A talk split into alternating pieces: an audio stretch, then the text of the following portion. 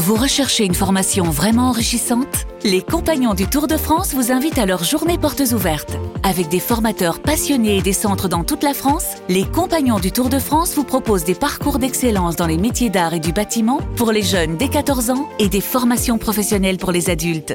Pour connaître toutes les dates des portes ouvertes près de chez vous, rendez-vous sur compagnondutourdefrance.org. Les Compagnons du Tour de France, la transmission des savoir-faire. Vous écoutez RMC. Jérémy, un certain Jérémy Lopez est avec nous dans l'after ce soir. Salut Jérémy. Oh là là. Salut les gars. Salut, Jérémy. Comment ça va Jérémy? Bah écoute, pas mal. On a gagné, donc ça va un peu mieux. Vous avez gagné. Alors comment tu Je, je me suis retenu de t'envoyer un message dimanche. Hein. Ouais, bah t'as bien fait. Jérémy Lopez, hein, grand habitué de l'after, euh, un de nos amis, euh, accessoirement sociétaire de la comédie française, acteur français euh, également. Bon Jérémy, au-delà du résultat, la forme, t'en as pensé quoi de Lyon ce soir?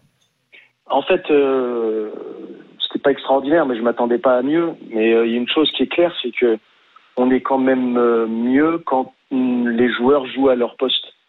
Euh, et là, il y a eu pas mal de changements. Je trouve qu'on a la confirmation que Barcola, faut arrêter de le trimballer sur tous les côtés. Euh, c'est un ailier gauche, il est plus, il est plus percutant, il est décisif à gauche, il faut le laisser à gauche. Ouais. Euh, déjà ça. Euh, Diomandé est pas en difficulté quand il joue euh, central et c'est pas un arrière droit. Et jusqu'à présent, euh, les derniers matchs, on a dit que Diomandé euh, était à la ramasse, mais il n'est pas arrière droit Diomandé. Donc déjà, quand tu as deux joueurs comme ça sur des postes importants qui jouent à leur poste, ça va un peu mieux. On jouera un peu plus à l'endroit. Après, je trouve que ce match est intéressant aussi pour comment dire pour les égaux de des joueurs et aussi pour pour montrer que on peut gagner un match sans Cherki. Euh, Mhm. C'est pas pour descendre Cherki que je dis ça, mais euh, en fait, on peut jouer un match sans Ryan Cherki. Et euh, je pense que ça peut faire du bien à tout le monde. Même, je pense que c'est un signe que s'il n'est pas rentré, c'est qu'il y a quelque chose. Euh, voilà. euh, Bah, tu sais, on, c'est- même c'est- si- on nous disait en avant-match, ça y est, Ouais. il a prolongé jusqu'en 2025 son contrat. Il fallait un minimum de matchs cette saison pour qu'il prolonge automatiquement. Ouais. Peut-être que Laurent Blanc s'est dit bon, c'est bon, j'ai j'ai fait jouer le petit. Maintenant on avance. Non mais, mais- ce, que, ça, ce que tu dis c'est quand même c'est quand même une je suis complètement d'accord avec toi Jérémy mais ce que tu dis ça montre quand même qu'il y a un petit problème il y a un petit Bien sûr. problème quand même.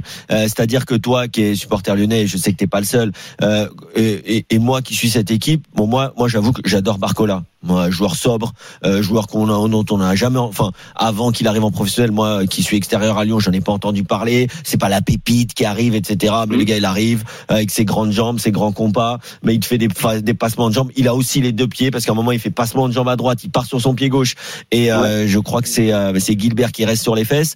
Donc euh, voilà, et, et c'est ce que je disais dans mes trois points. Il y a quand même une corrélation et une différence, presque une antithèse entre Ryan Cherki le joueur et Barcola le joueur. Et pourtant les deux sont formés à l'Olympique Lyonnais, les deux sont des produits du club, mais t'en as un euh, voilà qui fait ce qu'il faut pour l'équipe et il y en a un qui fait ce qu'il faut pour lui-même. Et, et ça c'est c'est quand même un souci, je pense aujourd'hui dans votre équipe que euh, qu'on en vienne à se dire ah, on peut gagner un match euh, et encore une fois je suis d'accord, mais qu'on se dise on peut gagner un match sans Ryan Cherki et presque ça donne le sourire Ah à tout le monde en mode bon là il va falloir que certains dégonflent. Ouais, il faut que ça dégonfle un peu. Et euh, après, ce qui est incroyable, c'est qu'on a joué euh, sans 10. Parce que pour moi, Cacré n'est pas un 10. Ah non. Euh, Bah, Ah, t'as dans, la tête, trois vrais milieux non, de mais terrain. dans la tête de Laurent Blanc, il l'a dit, pour lui, Maxence Cacré, ça doit être un milieu très offensif.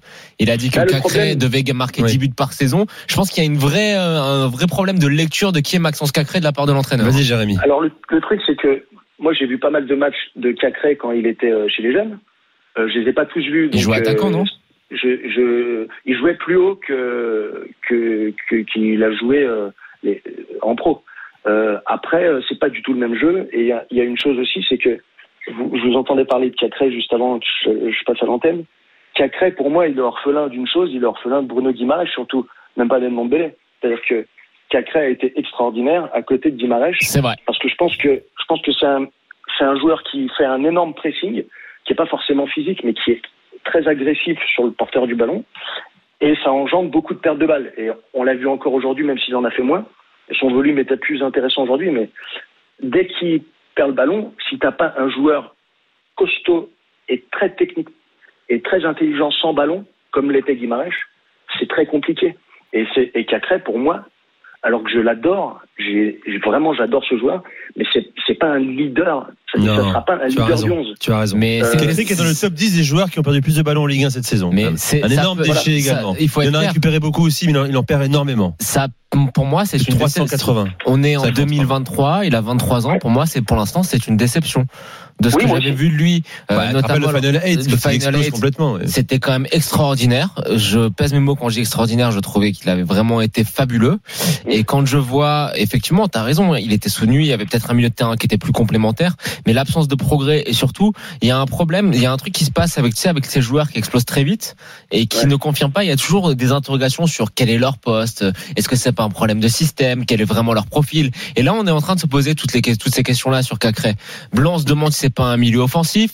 Nous, on est toujours Ouais. convaincus que ça devrait être un joueur qui joue un cran plus bas parce que Oui. pour des raisons physiques. Il y a trop de flou autour de lui. Il a quand même 23 ans déjà, j'ai envie de te dire. hein. Après, c'est intéressant, euh, Joe, parce que en fait, comment dire, ça, pour moi, c'est le syndrome du joueur lyonnais, et c'est pour ça qu'il faut s'enflammer quand il faut s'enflammer, mais il faut faire très attention. C'est-à-dire que Cacré, c'est typique. Euh, je sais pas si vous vous souvenez, mais il y a encore un an et demi, on jouait avec un milieu Cacré, Guimarèche, Paqueta. Oui, bah Est-ce oui. que vous imaginez le niveau Bien sûr. technique et physique de ces joueurs Non, Et sûr. on s'est dit, on va vendre les deux, on va pas vraiment les remplacer. Et on, euh, Cacré va devenir le leader. Mais en fait, raison parce que c'est un gun, parce que et en fait c'est pas comme ça que ça fonctionne. Mm. Et ça sera pareil avec Barcola.